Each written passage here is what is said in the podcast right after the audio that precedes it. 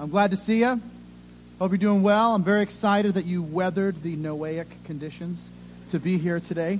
Um, and I want to tell you, uh, where, where do we start when we talk about this kind of stuff? I, I guess I have to start in the sixth grade because uh, I grew up, and uh, just because of the nature of my family, we, we moved uh, several times. So, and it was kind of a weird thing how it went, but uh, just in the several times that I moved, uh, I went second grade, fourth grade, sixth grade, all different schools.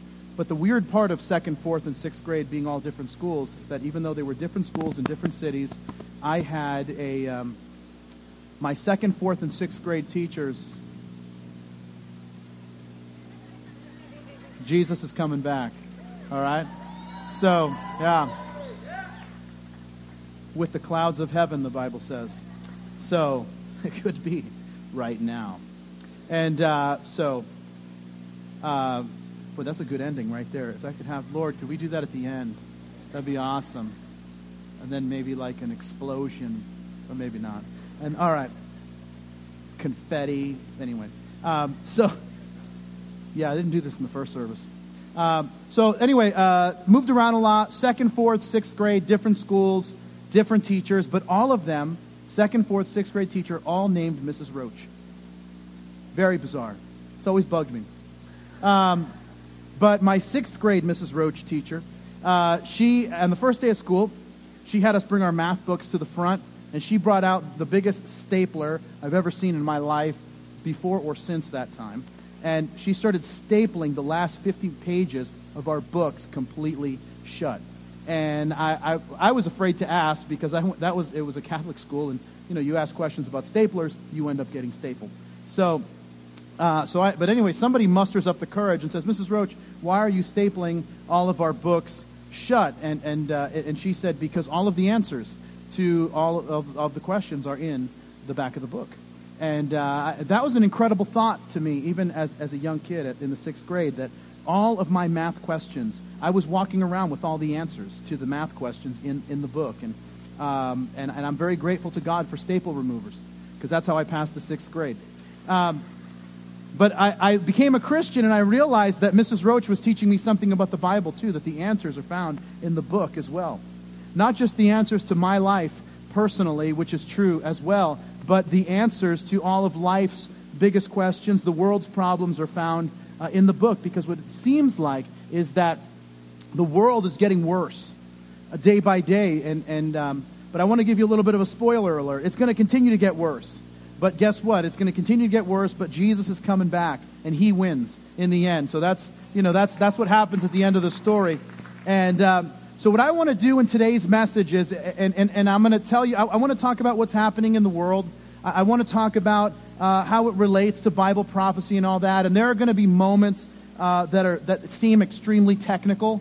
So if you'll hang in there with me, there's, you know, because depending on your level of interest, and be like, I just wish he would tell a funny story about his kids. You know, you're gonna, you might be thinking that at one point. Um, and it's like, but instead he's talking about something that happens, you know, some prophecy from a thousand years ago or whatever or more. But uh, we're gonna do we're gonna do that. And uh, but I want to say a couple of things before we get started that I think are important to note. Number one, I'm not making any predictions today. Um, if you want football predictions, I can give you those. But I'm not making any Bible predictions today. Um, you know, uh, I know Jesus is coming back. I don't know when he's coming back. And uh, anybody who tells you they know the exact day that Jesus is coming back is a kook, and you shouldn't listen to them uh, because they have problems. and there was, you know, I mean, because that stuff has been going around forever, you know, that people have been making their predictions about when Jesus is coming back, at what day, at what moment, and all this, and they always end up being wrong because Jesus said, No man knows the day or the hour. And so when people show up and say, I know the day or the hour, it's like, well, Jesus ain't lying, so you probably are. So we're not going to listen to you. And, and, it's like, you know, I think some of these people are well meaning. You know, a couple years ago, um, I guess it's what, about two and a half years ago or so, Harold Camping uh, made these predictions. He's been making predictions all throughout the years um, about, you know, when's the rapture going to happen? When's Jesus coming back? And he said that it was going to be May, uh, May 21st of 2011. And of course, as we're here, so it didn't happen. And, uh, I, you know, I heard this. Somebody saw him afterwards. He looked really sad. And someone went up to him and said, Hey, man, cheer up. Whatever it is, man, it's not the end of the world. And, uh, which I guess made him feel worse. And, um, So, but the thing is, is that while no man knows the day or the hour, the Apostle Paul taught us in the book of 1 Thessalonians that when it comes to times and seasons, we can understand. We can know that there are times and seasons. You know, you can look at it. I know it's hard for us to think about that because we live in Florida, because we, and we have three seasons: hot, hotter, and the surface of the sun.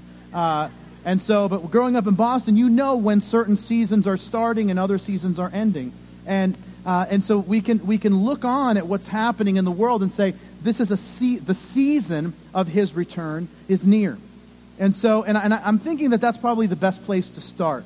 And because there's probably a million places you can start when it comes to the end of the world and all that kind of stuff. But how do we know that we're living in the last days, right? I mean, I think that's an important uh, an important place to begin. How do we know we are living in the last days? Uh, are we just kind of interpreting that? How, how, how could we know? And I want to start uh, with the words of Jesus, which is always a good place to start.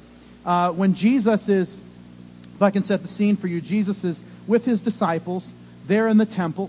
And he's leaving the temple, and, and his disciples are showing them, look at all this amazing stuff about the temple. And this, it's an incredible building. And um, there, there was the, the, um, uh, there was this saying in the ancient world that says, if you've never seen uh, Herod's temple, you have never seen a beautiful building. And so what they were doing is they were showing all of this stuff, and look at the temple, look at all this stuff. And, uh, and here's what Jesus says. And so Jesus says, hey, all this is going to be knocked down. And they're like, whoa, and when is that going to happen? And when will be the sign of your coming in the end of the age? Like, when are you, you say you're going to go and that you're coming back. When will all these things be? And here's Jesus' response. It's in your notes in uh, Matthew 24. It says, Jesus answered and said to them, Take heed that no one deceives you. For many will come in my name, saying, I am the Christ, and will deceive many. And you will hear of wars and rumors of wars, and see that you are not troubled, for all these things must come to pass, but the end is not yet. For nation will rise against nation, and kingdom against kingdom, and there will be famines, pestilences, and earthquakes in various places, and all these are the beginning of sorrows. Now, if you pause there and give me your attention, and one of the things that I want to share with you that I think is so important is that we've actually put every verse that we're going to cover uh, in your outline. Sometimes, if we're going through a book of the Bible, um, I'll have you bring your Bible so that you can look at the actual uh, verses in the book that we're studying through. Like if we did First Peter, the First Peter verses aren't in there, but every other verse that we cover is. But in this message, we wanted to give you everything that we were going to look at, so that you have kind of a comprehensive. Um, really study that you can, you know, look at later and all that. So how do you, so how do we know that all these things are the beginning of sorrows? Here's what I want to do as we talk about living in the last days. I want to answer that question, but I want to do that by looking at three countries. That's what I want to do. Three countries in the Middle East is what I want to spend our time focusing on uh, this this afternoon now. Um, and so here's the first one. If you're taking notes, I want to talk about Israel. I want to talk about Syria. I want to talk about Iran. Those are the three countries. We're going to talk about Russia too, but they, that gets a little, that's a little bonus. Um, so let's talk about Israel. Number one, if you're taking note, uh, Israel is back in their land. And uh, every generation, see, well, let me say it this way, because people might say, are we living in the last days? Well, didn't every generation think that they were living in the last days? And the reality is, not every generation could say Jesus could come back today. Why? because certain Bible prophecies had to be fulfilled for that to happen. If we were living in the 16th century, we couldn't have that idea of imminency that Jesus could come back at any moment, that his return was imminent, because Israel did not exist as a nation. And Israel is uh, the key to understanding Bible prophecy. All of Bible prophecy speaks of Israel as a nation. And after Israel was essentially wiped out, in uh, the year 132 uh, AD, uh, and it was renamed uh, after there was a rebellion in, um, in, in, Jerusalem. There was uh, the Caesar at that time destroyed Jerusalem, totally wiped it out, kicked, made it illegal for two Jews to speak together in public, and kicked everybody out, renamed Israel Palestine after their arch nemesis from history, the Philistines. And so uh, but from that moment until May 14th of 1948, there, Israel was not a nation. And so on May 14th, 1948, Israel was given its independence, and here's the uh, Palestine Post, as you, as you see here. Uh, that is, uh, David Ben Gurion was uh, made the, the um, prime minister of Israel at that time, and uh, Israel was given its independence. After the horrors of World War II and Nazi Germany, the world community understood that this would never have happened. The horrors of World War II had uh, Israel had its own homeland. So when the people of Israel were given their own land, it was an important Bible prophecy that was fulfilled on that day. The Bible says in the book of Isaiah, can, can a nation be born in a day? And we saw that take place in uh, Israel on May 14th of 1948. But let me read you this passage from Ezekiel 34, where uh, God says this through Ezekiel about Israel. For this is what the sovereign Lord says I will search for, I, I myself will search for my sheep and look after them. As a shepherd searches for his scattered flock when he is with them, so I will look after my sheep. I will rescue them from all the places where they were scattered on the day of clouds and darkness. I will bring them out of the nations and gather them out of the countries, and I will bring them to their own land. I will pasture them on the mountains of Israel and in the ravines and in all the settlements in the land in, um, in the year 70 AD, there was another rebellion in Israel. There was a lot of rebellions, people claiming to be the Messiah, gathering a group of people, and then trying to break off the political yoke of the Roman Empire, and then the Roman Empire would get upset and come in. Uh, and the way that Rome would keep the peace of what was called in that time the Pax Romana, which meant the Roman peace. And so what they would do is, and they would say, you will be peacefully uh, overseen by us, or we will crush you with our military might. And that's exactly what happened.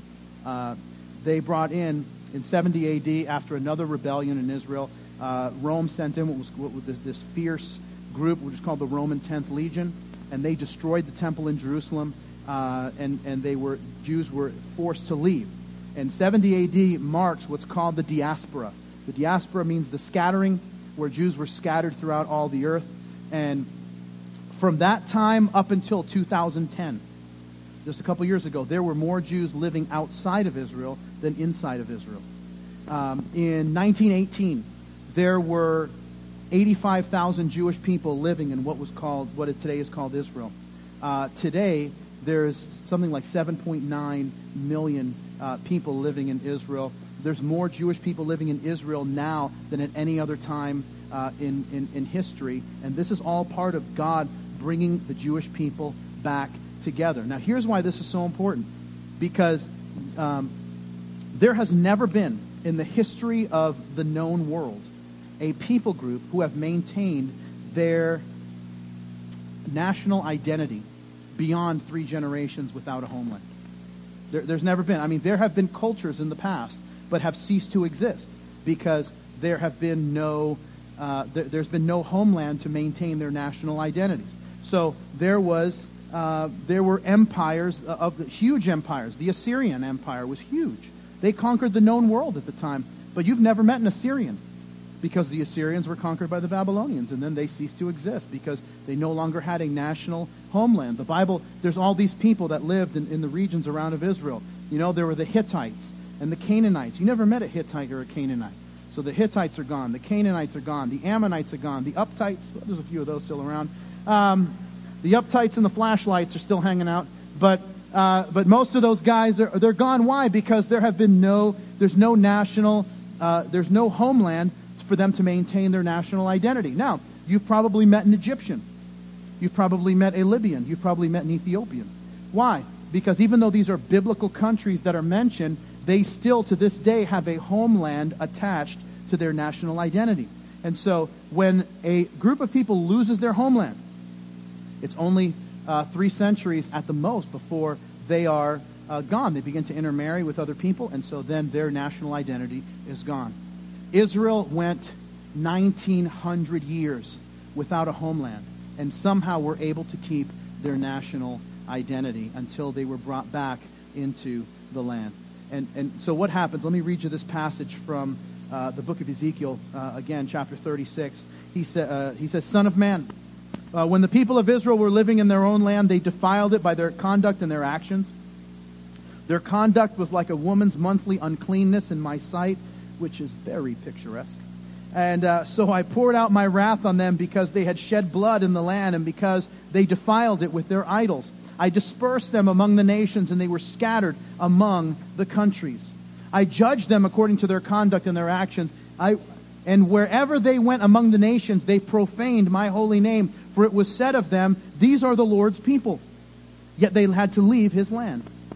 I had concern for my holy name, which the people of Israel profaned among the nations where they had gone. Therefore, say to the Israelites, This is what the sovereign Lord says It is not for your sake, people of Israel, that I'm going to do these things, but for the sake of my holy name, which you have profaned among the nations where you have gone. I will show the holiness of my great name, which has been profaned among the nations, the name that, uh, that you, the name you have profaned among them. Then the nations will know that I am the Lord, declares the sovereign Lord, when I am proved holy through you before their eyes. For I will take you out of the nations, I will gather you from all the countries, and bring you back into your own land. And this is the very thing that we see happening in the land of Israel, is the Jews t- being t- from all across the globe coming back to the land of Israel, that Jews are returning to Israel, and Israel is flourishing and prospering. Now, why is that important? It's important because Jesus said this, it's in your notes. Now, learn a lesson from the fig tree. When its branches bud and its leaves begin to sprout, you know that summer is near. In the same way, when you see all these things, you can know his return is near, right at the door. You see, now why is this important? Why is Jesus saying? He's talking about in Matthew 24 all the things that are going to happen in, in relation to his return. And he says, when you see the fig tree blossoming, you know that my return is, is near at the very door. Now, the fig tree in the Bible is the national symbol of Israel. So he's not just picking the fig tree out of, out of the air. He's saying, when you see the fig tree, when you see Israel blossoming, you know that my return is near. Israel has come back into their land, become a nation, and they are flourishing and prospering in the land given to them by God. You may not realize this, but Israel is one of the leading exporters of fruit and vegetables in the world. Israel, 95% of the fruit and vegetables that Israel produces, uh, or that they eat, are produced in the land of Israel, which we're going to show you a map in just a minute. You're going to see how small Israel is compared to the rest of the Middle East. It's, it's so minuscule compared to the rest of the Middle East, but they are flourishing. Uh, Israel is the Silicon Valley of the Middle East when it comes to technological innovation. They are the number one exporter of diamonds and precious metals in, uh, the, in, in, in, the, in that area. And so, when he, and so Jesus says, when you see Israel prospering, you know that my coming is near, even at the door. And so, are we living in the last days? Absolutely. The question is, are we ready? That's really what it comes down to. Are, are, are we living like he's really like he's really coming back? It reminds me, I, I used to, when I was in high school, I used to work at this hoagie shop, kind of like a cheesesteak place. And uh, one day, we our boss had left, and he said he was gone for the rest of the day. And so that meant that we were not going to be working very hard. And so uh, we decided that instead of uh, making the orders that were coming in for delivery, we decided to play poker. And so uh, we were playing poker, and all the orders were coming in. So every time the phone rang, someone would take the order, we would put it up, and then we would keep playing. And then uh, we kept playing. This went on for a little while, and then we heard a slam at the door, and it was uh, Paul who was our who was our boss, and uh, he was supposed to be in in Maryland at the time, and because he was leaving, and anyway, he came back because apparently he forgot something. And uh, to say he was upset would really be understating the situation. He started freaking out, throwing pots and pans. He threatened to fire all of us if we didn't get our act together. And um, after that day, right, he would leave us because he'd say, I got to go do something else. And he would say this I'm leaving, but I will be back when you least expect it. And he would. He would do that. He would leave, and then uh, one day uh, I, I wasn't working, but I was hungry and I was driving by, so I went in and I was going to make myself some mozzarella sticks and not pay for them. Um, and so I made myself the mozzarella sticks, and as I was leaving, he walked in. And he's like, Bobby, what are you doing? And I'm like, me, uh, you know, I'm just, uh, you know, uh, I said, how are you? You know, and I didn't really know what to say. And then uh, my friend Drew was there, and Drew and I are still friends to this day. And uh, he was there, and um, Drew was kind of managing the whole operation while he was gone. And uh, he said, You know, I know you made those cheese sticks and I know you didn't pay for them. And I'm like, Okay, but how did you know? He said, I was, I was across the street watching you with my binoculars. And I kid you not. I mean, this is how freaky this guy was. And uh, so that was the whole thing. Like, we had no idea if we were being watched because he could come back at any moment. So this is, the, and by the way, he made Drew pay for the cheese sticks. So I appreciated that. Um, So, all right, so we know that we're living in the last days. We know we could come back at any moment. We know it's right at the door, so there's a way that we've got to live. So let's move, if we can, from talking about Israel, let's talk a little more current events. Let's talk about Syria, if we can. Uh, if you're taking notes, we talk about Syria. It says uh, in your notes that their destruction is foretold. Now, let me give you a, a map of Syria because I want to focus on the area where Syria and Israel meet. Um, now, uh, this is the uh, this is Israel. By the way, some people don't realize this area of the West Bank, um, where a lot of the problems Ramallah. This is an area that comes up in uh, in the news a lot, where there's a lot of problems. But this area right here, I mean, this people talk about you know Israel occupying this area. This area right here of the Middle East, where the West Bank is, this is only eight miles wide, and so this is what we're talking about. That this is not a big country, but the uh, Israel and Syria do not have good relations because of this area right up here that's called the Golan Heights. Uh, the Golan Heights are a mountainous region. Uh, this is the Sea of Galilee, just to kind of give you an idea. About 90% of Jesus' miracles took place uh, around uh, the area of Galilee. And so the Golan Heights really bump up right against the, uh, right against the Sea of Galilee. Uh, I had the, the privilege of spending an afternoon on, on the Golan Heights. In fact, I, have, I should have brought a picture of it. I have a picture of it at home and uh, it is a Syrian gunner. One of these things, you sit in it, and it's a, it's a machine gun uh, that would, act, from the Golan Heights, you can actually see down to the Sea of Galilee. And I mean, this is where people, they would actually shoot from the top of the Golan Heights down into Israel when uh, Syria was occupying uh, the, the, the Golan Heights. Now, they were doing this until 1967 when there was something that was called the Six Day War. Now, let me give you, this is the let me give you a little quick history lesson, okay, if I can. Uh, in June 5th, 1967, three nations, Egypt, Jordan, and Syria, all decided that they were going to attack Israel. As you can see, they are all, these are all the nations surrounding Israel. And uh, can we go to the next slide? I just want to show you how small. Look at Syria, pretty big. Jordan, pretty big. Egypt, pretty big. Compared to the size of Israel, not big at all. But the, all three of these nations decided that they were going to push Israel into the Mediterranean Sea. They were going to wipe out Israel. And so they did a preemptive strike to destroy the country of Israel. Well, uh, amazingly, in what in Israel they say is a modern day miracle, Israel somehow defeated all three of these nations in six days uh, in what's called the Six Day War. And what they not only did they defeat these nations, but they actually uh, from Israel, uh, or Israel took this area right here, which is in Egypt, which is called the Negev. Uh, this is the, I know it's a little bit low, but this is the Red Sea right around here. They took this, what's called the Sinai Peninsula. They took this from Egypt. They took Jerusalem from Jordan, because even though Israel had become a nation in 1948, uh, Jordan, uh, or Jerusalem was under Jordanian control. And so they took Jerusalem from the Jordanians and then they took the Golan Heights from Syria. Now, in 19 so there was hostility because these people got their rear ends handed to them, if I can say that. Uh, you know, and I say that, of course, in the biblical sense, um, if there is such a thing. but they got all these guys got not only did they get defeated, but they got land taken from them, and Israel gained land as a, as a result of this Six Day War. In 1979, President Carter brokered peace between Egypt and Israel. And the price for peace was this Sinai Peninsula. And so what Israel did was they gave up the Sinai Peninsula, which, by the way, is all desert.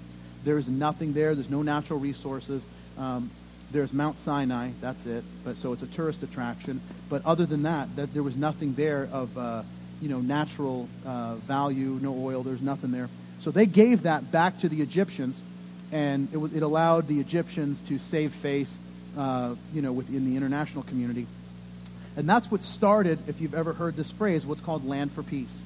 That's what began this whole process. So now, so the reason why Syria and Israel don't have peace is because Syria says, well, you gave the Egyptians the Sinai Peninsula, we want the Golan Heights back.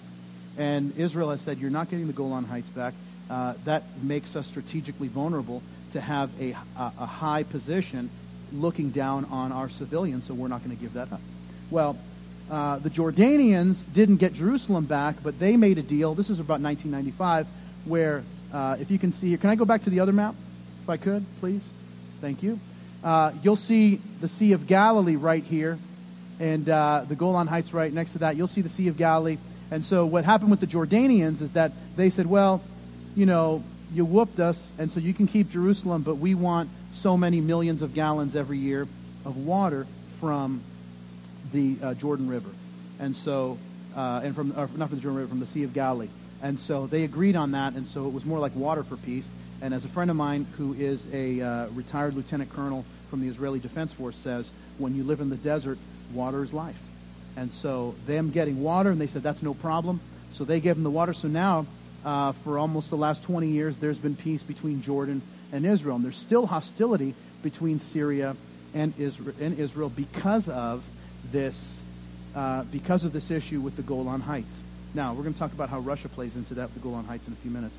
But um, so what's up with Syria today? Why is this something that is of uh, biblical significance? Because there are prophecies related to Syria in the Bible specifically. In fact, we're going to look at one in Isaiah chapter 17. And what, what happens is, is that uh, the capital of Syria is Damascus.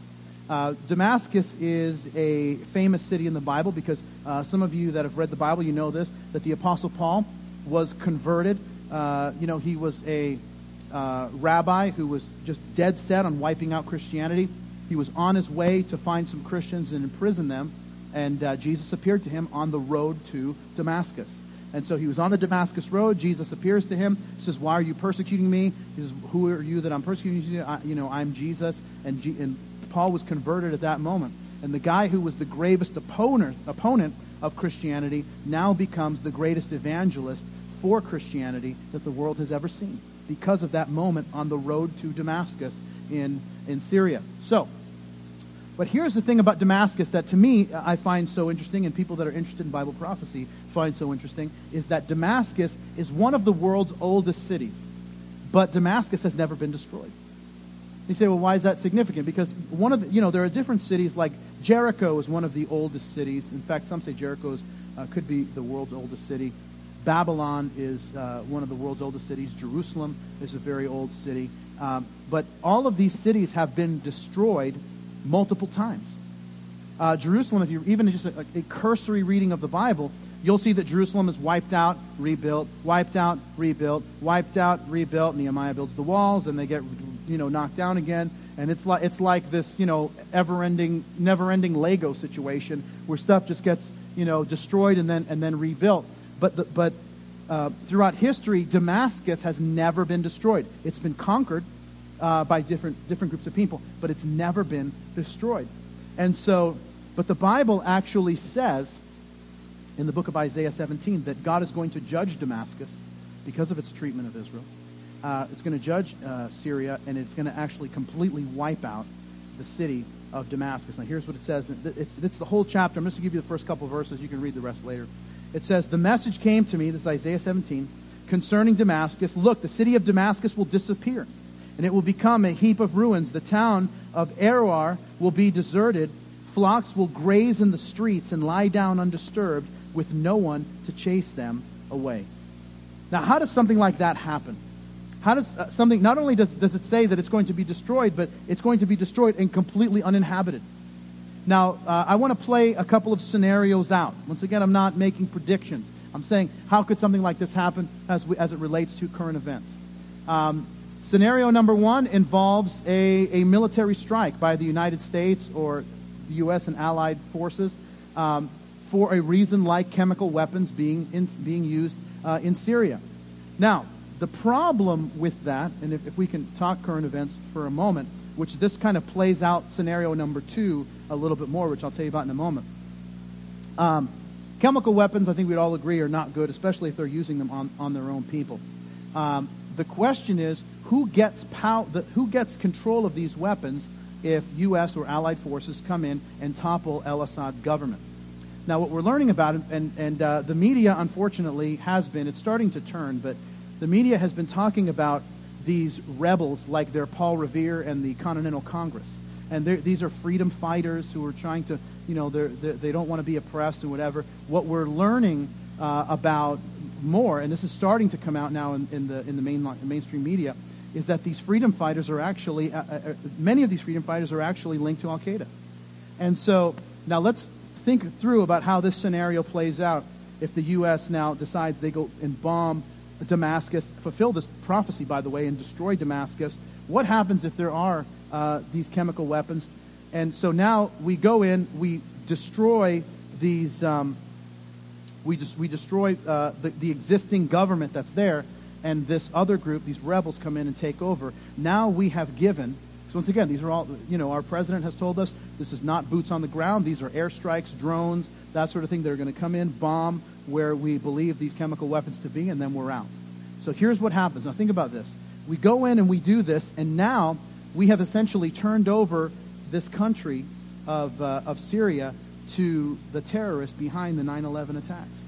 And if there are, you know, chemical weapons that still exist, we have now put them in the hands of people who hate Israel and hate the United States, which now leads me to this second possible scenario, which is that involves Israel doing a preemptive strike on Syria uh, if because listen, the Israelis know there is no love between Israel and Syria, especially with this Golan Heights issue. But that is where these two countries meet.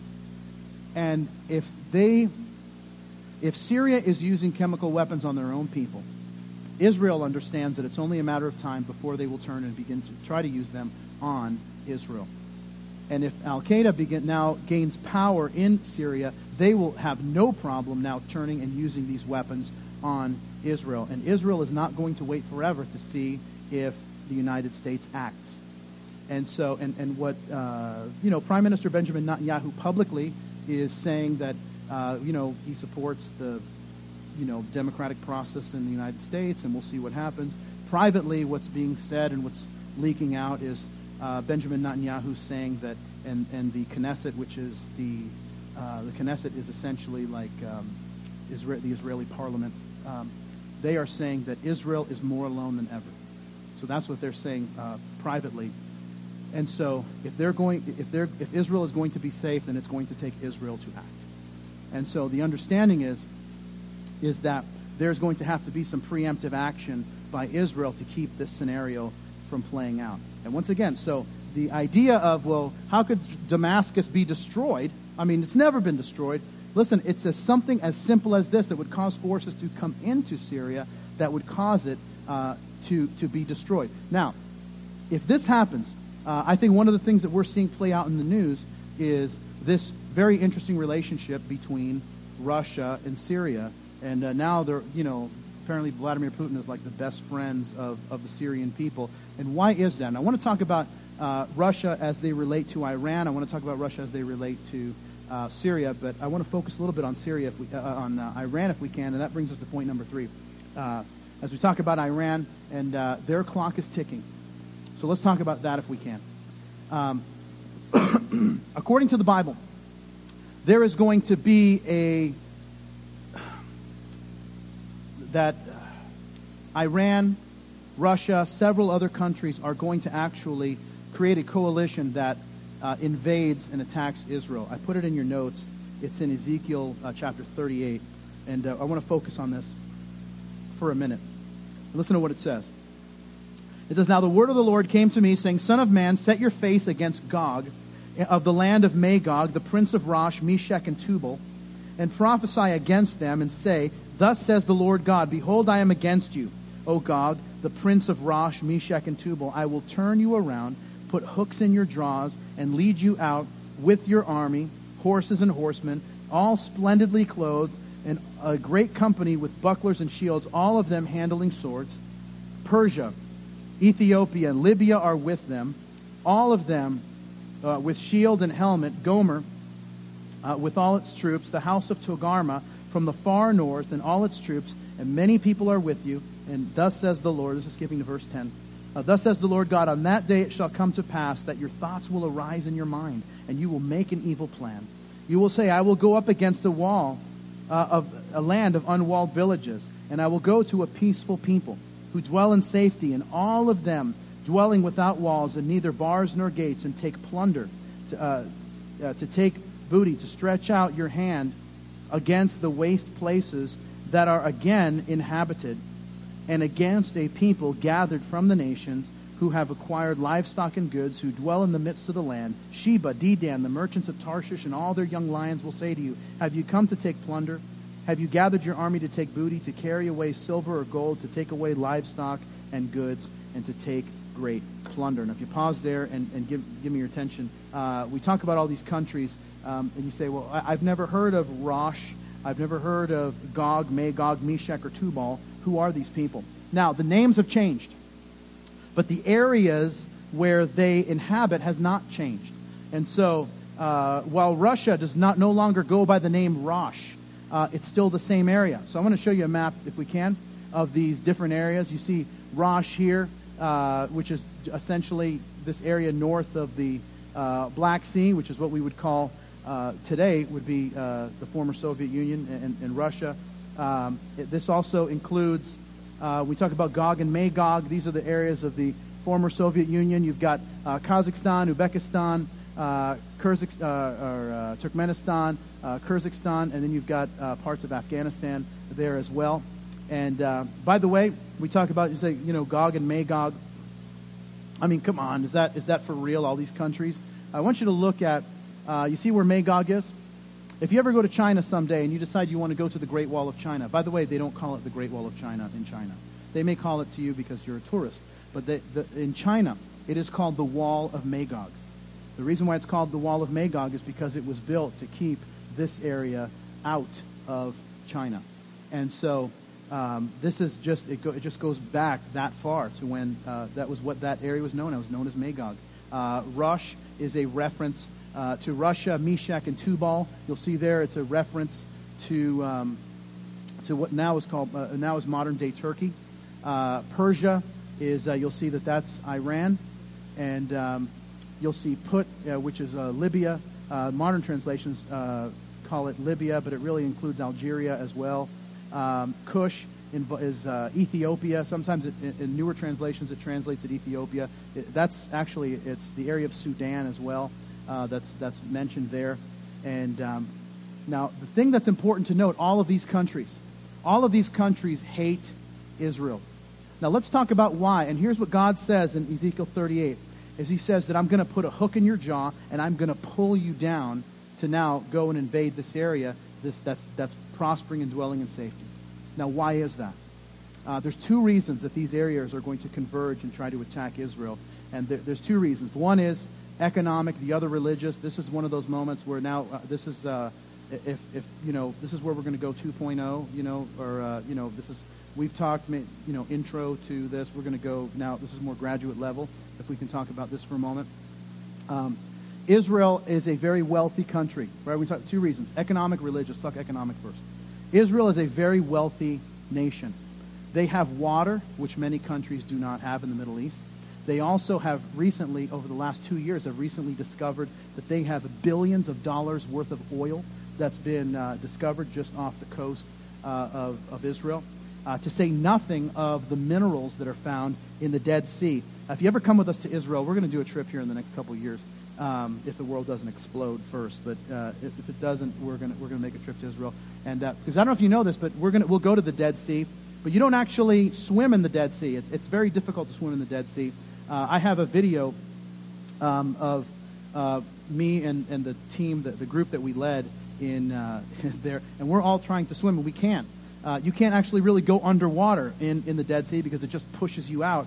So what you do is you actually just float in the Dead Sea. So you just, you know, you don't even need, you know, one of those little tubes. You just, it, the mineral content is so high that it just pushes you to the top. And so you can just kind of hang out and uh, float around in, in the Dead Sea. Now, I will tell you this: getting that minerals, those minerals off of you after you swim in the Dead Sea, now that is uh, a serious task. Uh, you'll spend the next couple days like with like a film on you because you were in the Dead Sea. Um, so it's something good to do once, and uh, and then you're like, hey, you should go in the Dead Sea. I'll watch you and video you because uh, I don't want that all over me. Uh, because what? Ha- but listen, the mineral, just the mineral content in the Dead Sea is, is valued at trillions of dollars. It is just, it's so rich in minerals that that could be sold, turned into products. Uh, so there are economic reasons to invade Israel. There are also religious reasons. Just about every country that we mentioned that's going to go into Israel uh, are predominantly Muslim. And the Islamic world is no fan of Israel. Now, let me explain why. Uh, most of us have heard the term jihad. And uh, we, we, th- we, we think of it in maybe just a cursory sense that it means holy war or whatever, but th- there is something deeper than that. Um, jihad is not just a term that, that means war for Islam. Jihad is a philosophy. It's a philosophy of how Islam progresses. Uh, because the goal of jihad is to establish Islamic authority all over the world. Uh, you know, Islam teaches that Allah is the only authority in all political systems should be based on uh, Islamic teaching. And so, um, Muslims also believe that any land that was once occupied by Islam remains Islamic land forever, and if it is lost, then it must be reconquered. And that is a huge thing to understand because when the Muslims controlled Israel, when they took over Israel during the time of the Crusades and later lost it, they firmly believed that it must be reconquered. Can we go back to the picture of the Temple Mount? Um, this is the Temple Mount. Uh, as some of you know, this is um, it's about 40 acres of uh, of land there in uh, the Temple Mount. This is uh, what's called the Dome of the Rock. Some people call it the Dome of the Rock Mosque. It's actually not a mosque. It's more of a museum. There's just a rock inside, and there's a whole story to that that I don't have time to tell you, but we will talk about that some other day. There is a mosque on the Temple Mount over here on this side, which is called the El Aqsa Mosque, which means uh, the, the uh, mosque or the, the mosque of the edge. And uh, we'll talk about that some other day. Uh, this picture, this is what's called here the Kidron Valley. And uh, if you uh, read the Gospels, you'll read about the Kidron Valley. This picture is taken from the Mount of Olives. And so there's the Mount of Olives, the Kidron Valley that goes down, and then there's the Temple Mount. Uh, there's, and so what you have here, the reason I bring this up is because uh, people say, well, wh- how did this structure, there used to be a temple here, the temple got destroyed, and there's all kinds of uh, theories about where the temple actually stood. Uh, I think the best evidence is um, that the temple actually stood over here towards the corner because, uh, well, I can't even talk about that. This is the east gate. This is the east gate. This is a smaller door. And uh, someday we'll talk about all this fun stuff, and, uh, you know, not today. Um, now, I bring all this up because this dome, uh, the Dome of the Rock, is actually an eight sided building, which is not Islamic architecture. It's actually ancient Christian architecture. And so, when the, uh, and over the years, this has been, uh, every time that it gets conquered by someone, it gets turned into whatever faith uh, they have. But this was actually built by Christians because it's eight sided. Uh, according to the Bible, eight is the number of new beginnings. And so all Christian architecture from uh, really the second and third century all have eight sides. The Bible says if any man is in Christ, he is a new creation.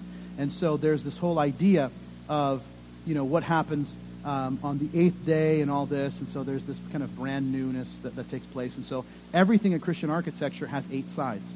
And so when this was actually a Christian church, until the time of the Crusades, when uh, the um, this was conquered by uh, the Ottoman Turks, and they then took this over. There was a cross up here. They knocked it down, put the crescent moon on there, and then this became a uh, this became uh, the uh, the Dome of the Rock. And we'll talk about the Rock some other time.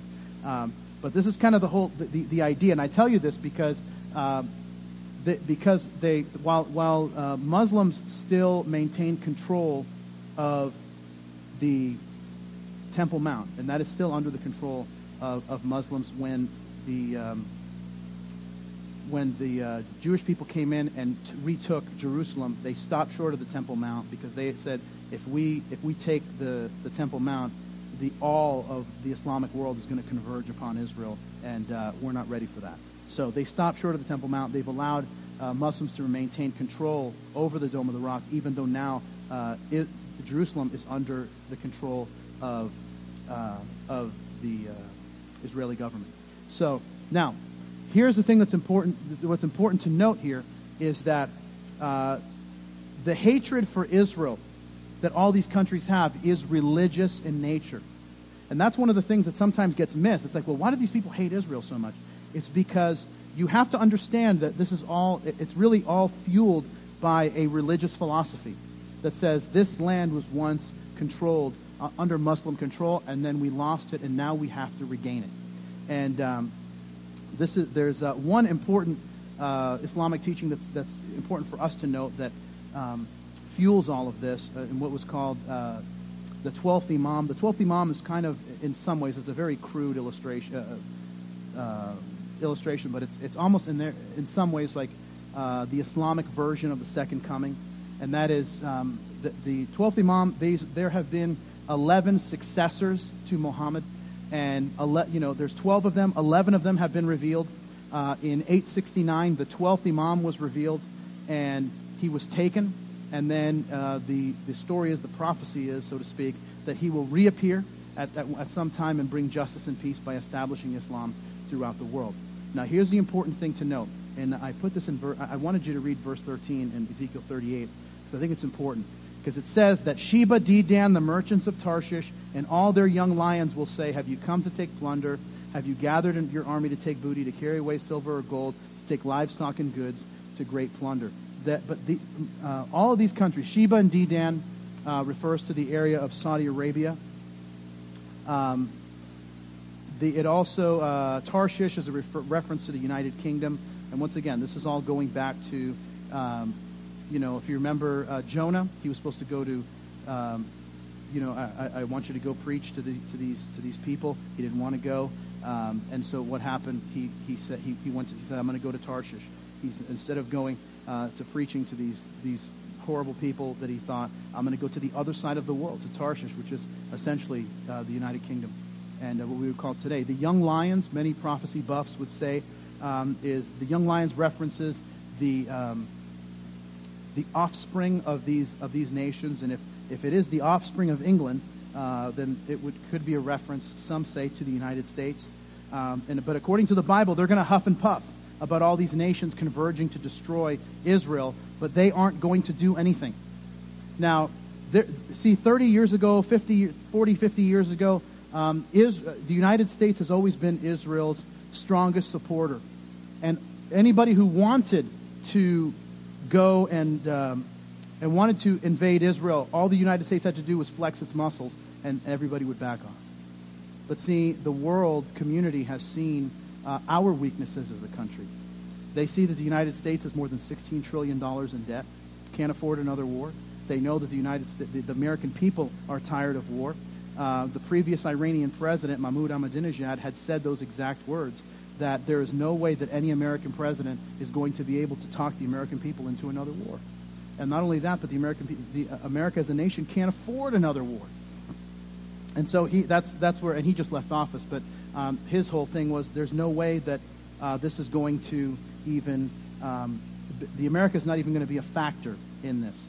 Um, now, what's the connection between Iran and Russia right now? We see it in Ezekiel 38, but what, in, in current events, what is the connection? Well, there's a couple. One is uh, Iran is thinking of joining an organization called the C, uh, the CSTO. The CSTO stands for the Collective Security Treaty Organization. Uh, that organization, is, what's interesting about that organization is every country that we've talked about that's mentioned in Ezekiel 38 is part of this organization. Um, except for, uh, and the other thing is every country um, is primarily and predominantly Muslim. Um, Russia wouldn't consider itself a Muslim nation, although a great majority of their population is. Uh, the, num- the other thing that's important is right now Iran is observing. Uh, if they decide to join and want to attack Israel, this treaty will now cause all of them to, uh, to be involved. So another reason that I, uh, Russia is working with the Iranians is because Russia is in desperate need of money.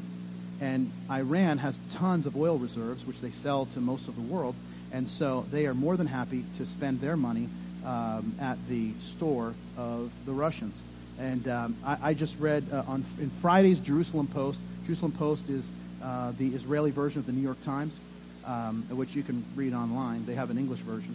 And um, in the Jerusalem Post on Friday, two days ago, uh, they, they just reported that, that Russia sold Iran, or actually Russia just netted a profit of $800 million from the Iranians uh, because they just sold them these S 300 uh, anti craft uh, surface to air missiles. And uh, Russia has also agreed to sell these same missiles to Syria. Uh, but have told, and, and of course the uh, Israelis objected, and then Russia told the Israelis, well, hey, we will cancel the order um, if you agree to put, let us put Russian peacekeepers on the Golan Heights. And so there's this, this whole kind of strategic move to be able to be poised to now invade Israel. Obviously, Israel's not excited about that possibility, and so they've rejected that. But probably the biggest thing that's important to note is that Russia has been assisting Iran in its nuclear ambitions. Um, they are building, right now, part of this S 300 missile deal is them building another nuclear reactor in Iran. And, uh, you know, Senator John McCain said this uh, about a year ago or so. He said there's only one scenario worse than military action in Iran, and that is a nuclear armed Iran. And uh, these are a group of people that hate Israel, and they're, this visceral uh, disdain that they have for, for Israel is religious in nature. But why is all this happening? And so let's answer that. I put this in your notes in the end of Ezekiel 38. You can read it later. But here's the point that God makes at the end of this chapter. He's doing all of this so that the world will know that there is one God, and it's Israel's God. And he, and he says, and all of this is going to happen so that Israel will turn back to him. Because what a lot of people think is that Israel is this extremely religious society. Israel is largely, uh, about 90% secular. So it is not a very religious um, not a very religious society. It is a secular, uh, it is a secular society, and but this this event is one that God is going to use uh, to for the people of Israel to come back to Him. Now, here's the point. All right, I've said all the technical stuff I'm going to say. Let's kind of let's let's talk personal for a minute if we can as we close. Um, right now, there's nothing stopping this stuff from happening. There's nothing stopping it from happening. They're, all of the countries are ally, aligned together. They're all motivated with the same kind of visceral hate for Israel. And our country is really, in many ways, powerless from stopping it to ha- from, from happening. You know, it, um, here's what the Apostle Paul would say to you and me today. He would say this in Romans chapter 13. He says, And do this, understanding the present time, that the hour has already come for you to wake up from your slumber because our salvation is nearer now than when we first believed. You see, the reason this didn't happen 200 years ago, um, all these signs, it, it didn't happen because it wasn't, it wasn't time yet.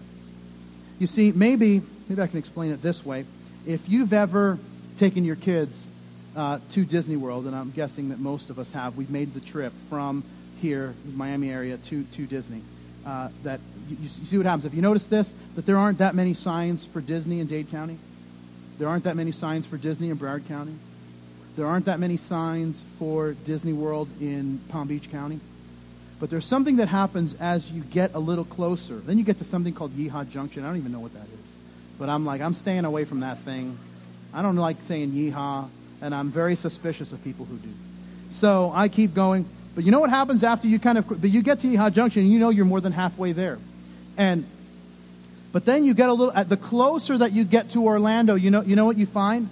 Is that the closer you get to Orlando, the number of signs increase. Because when you get past, or you get to like, um, you know, Indian River County, Martin County, you get to all this, and then you see like one sign, hey, Disney World's 100 miles away, and uh, you see a picture of a Disney character. Then you don't see anything for a while.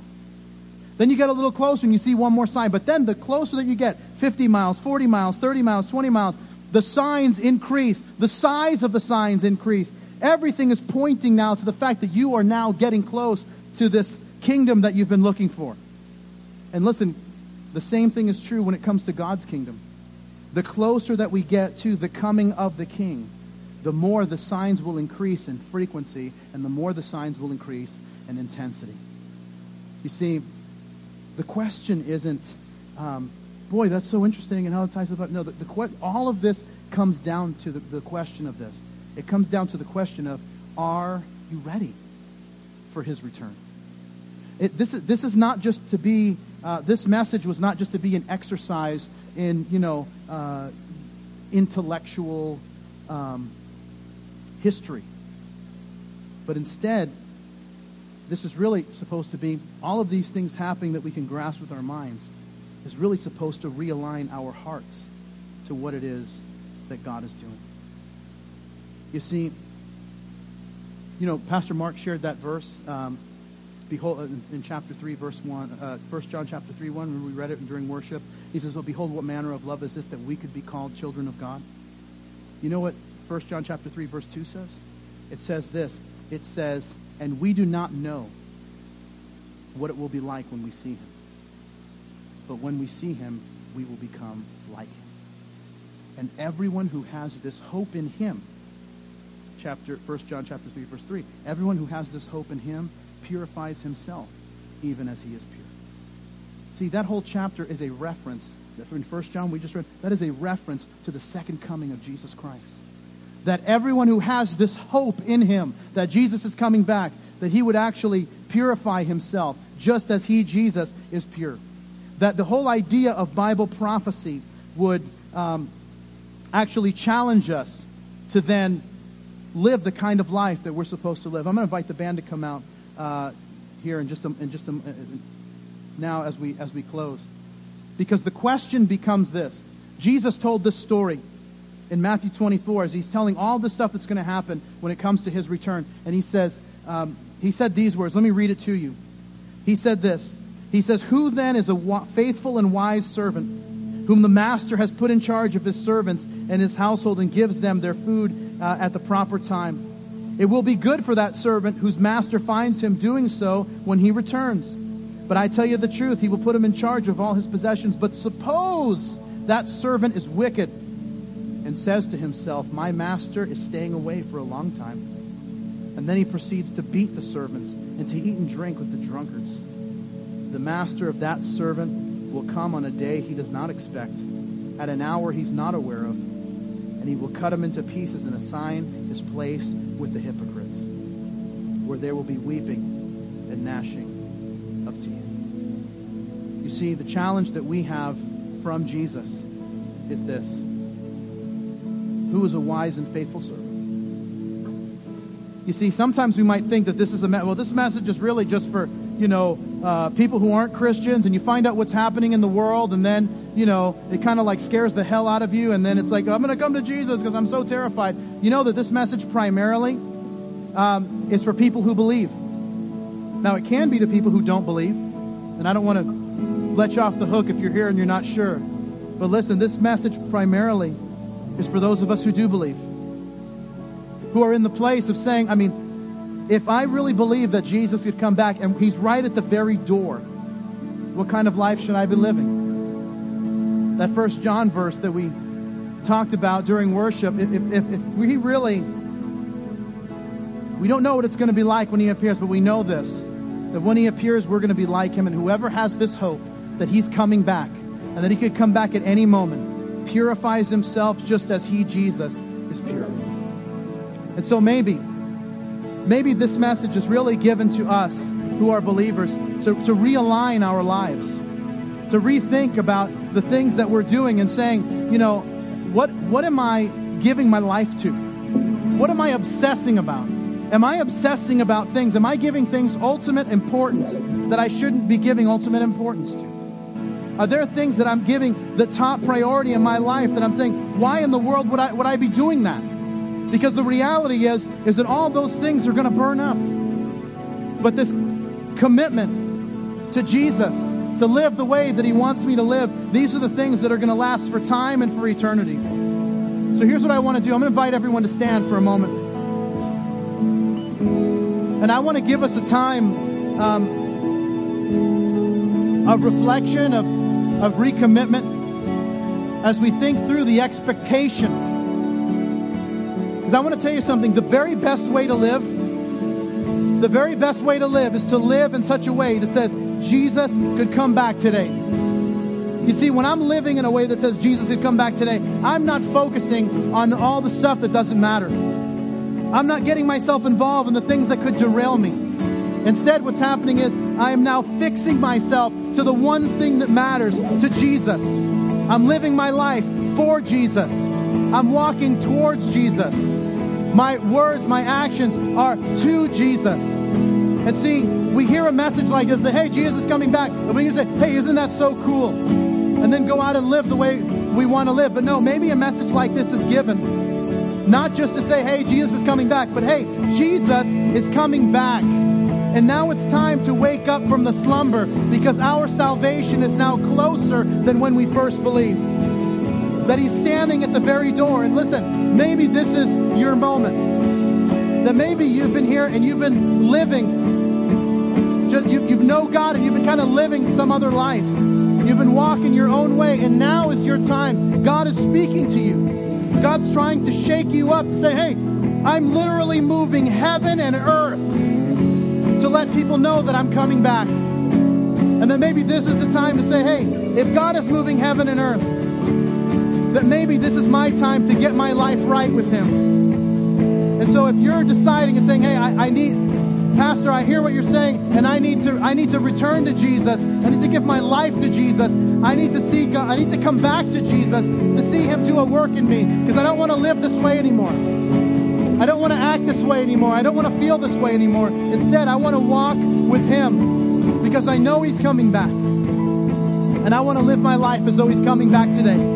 I want to be ready for His return so that I'm not ashamed when He comes back. I want to live in the blessing of God, that I can experience the blessing of God right here, right now, and step into eternity walking with Him. So here's what I want to do as we close. I want to give you an opportunity. If you say, I need to come back to Him, I need to come to Him. I'm going to invite you when the band begins to sing that you come out of your seat and you meet me here in this place. And as you do, we're going to pray together and you're going to see God do a work in your life. That listen, now is the time to wake up from our slumber. Now is the time to say, God, I know what you're doing. I want my life to be right with you. This is your moment. Don't let it pass. He's moving heaven and earth to reach you. He says, Draw close to me and I'll draw close to you. Now is your time to draw close to Him. The band's going to sing. You come forward and meet me here. Mark.